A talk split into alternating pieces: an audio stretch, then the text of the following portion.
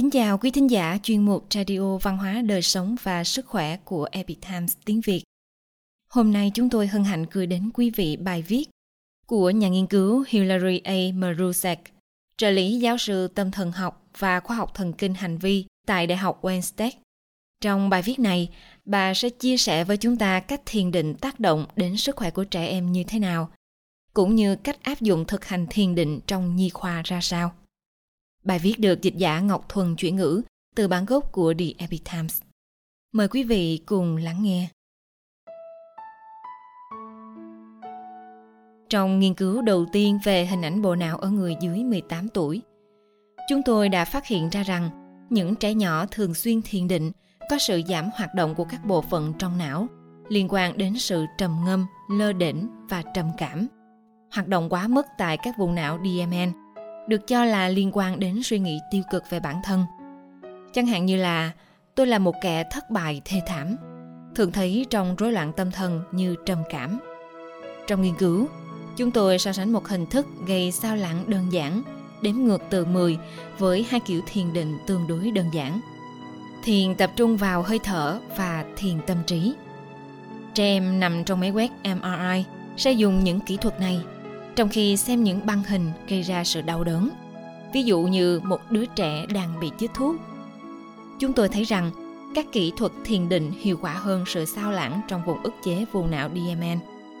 Khám phá này đã giúp nghiên cứu từ phòng thí nghiệm của chúng tôi và các nơi khác vững mạnh hơn. Cho thấy các kỹ thuật thiền định và các chương trình võ thuật dựa trên thiền định giúp giảm đau và căng thẳng ở bệnh nhi bị ung thư hoặc các bệnh kinh niên khác. Cũng như anh chị em của chúng và các em học sinh trong suốt đại dịch Covid-19. Kết quả đem lại ý nghĩa quan trọng vì hiện nay các kỹ thuật thiền định tập trung vào hơi thở và thiền tâm trí đang được nhiều trường học áp dụng để giúp học sinh đối phó với các trải nghiệm căng thẳng, bao gồm tổn thương tâm lý, điều trị y tế hay thậm chí là căng thẳng liên quan tới Covid-19. Các nhà nghiên cứu đã khá am tường về những gì xảy ra trong bộ não và cơ thể người trưởng thành khi họ thực hành thiền định nhưng dữ liệu ở trẻ em vẫn còn hạn chế. Do đó, chúng ta cần hiểu được những gì xảy ra trong bộ não trẻ em khi thiền định. Bởi vì bộ não đang phát triển của trẻ hoạt động khác với bộ não của người lớn. Những phát hiện trên cũng đem lại ý nghĩa nhất định khi những người chăm sóc và cung cấp dịch vụ sức khỏe thường dùng các phương pháp gây sao lãng như ipad hay đồ chơi để giúp trẻ em đối phó với cơn đau thực thể và cảm giác đau khổ. Tuy nhiên, các kỹ thuật đó phần lớn là dựa vào vỏ não trước trán vốn chưa phát triển ở trẻ nhỏ. Điều này có nghĩa là những kỹ thuật điều chỉnh cảm xúc căng thẳng dựa vào vỏ não trước trán có thể hiệu quả với người lớn, nhưng dường như ít thích hợp với trẻ nhỏ. Thiền định có thể không phụ thuộc vào vỏ não trước trán, do đó thích hợp và hiệu quả hơn để giúp trẻ giải quyết và đối phó với căng thẳng. Chúng ta vẫn còn nhiều điều để tìm hiểu về cách thiền định ảnh hưởng sự phát triển bộ não ở trẻ nhỏ. Chẳng hạn như loại kỹ thuật thiền định nào hiệu quả nhất, số lần và thời gian thực hành thiền định bao nhiêu là lý tưởng. Và thiền định có ảnh hưởng đến trẻ nhỏ khác với người lớn như thế nào.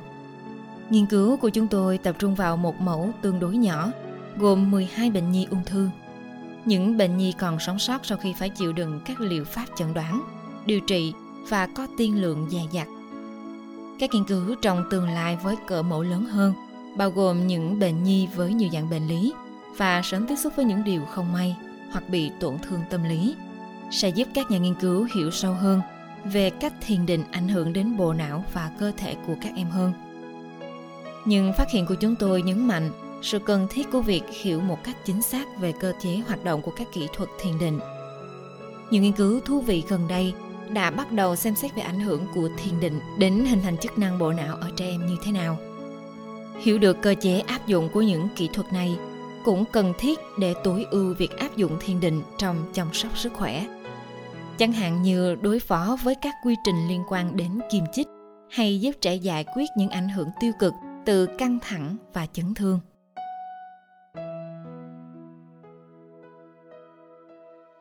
Quý thính giả thân mến, Chuyên mục Radio Văn hóa Đời sống và Sức khỏe của Epic Times tiếng Việt đến đây là hết. Để đọc các bài viết khác của chúng tôi, quý vị có thể truy cập vào trang web epictimesviet.com. Cảm ơn quý vị đã lắng nghe, quan tâm và ghi danh theo dõi kênh. Mến chào tạm biệt và hẹn gặp lại quý vị trong chương trình lần sau. Kính chúc mọi điều bình an và tốt lành tới quý vị cùng người thân.